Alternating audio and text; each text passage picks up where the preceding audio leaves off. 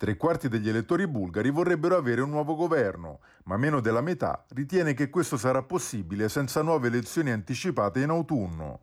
Sono questi dati, emersi dagli ultimi sondaggi, a fotografare lo stato di incertezza che avvolge il paese, nonostante il voto di domenica scorsa.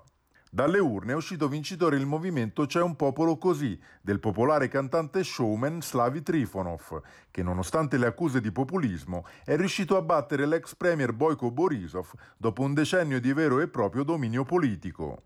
Il Parlamento emerso dalle elezioni anticipate dell'11 luglio, arrivate dopo quelle inconcludenti di inizio aprile, è però estremamente frammentato. Per governare, Trifonov ha quindi bisogno dell'appoggio di un ventaglio di alleati tra i partiti dell'opposizione.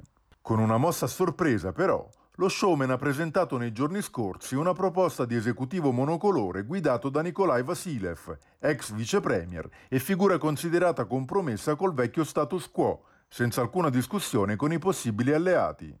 La scelta si è rivelata un boomerang e dopo una pioggia di reazioni negative, Trifonov ha fatto un passo indietro annunciando l'intenzione di cambiare la formazione dell'esecutivo, ma senza aprire a vere e proprie consultazioni con le altre forze politiche emerse vincitrici dalle urne.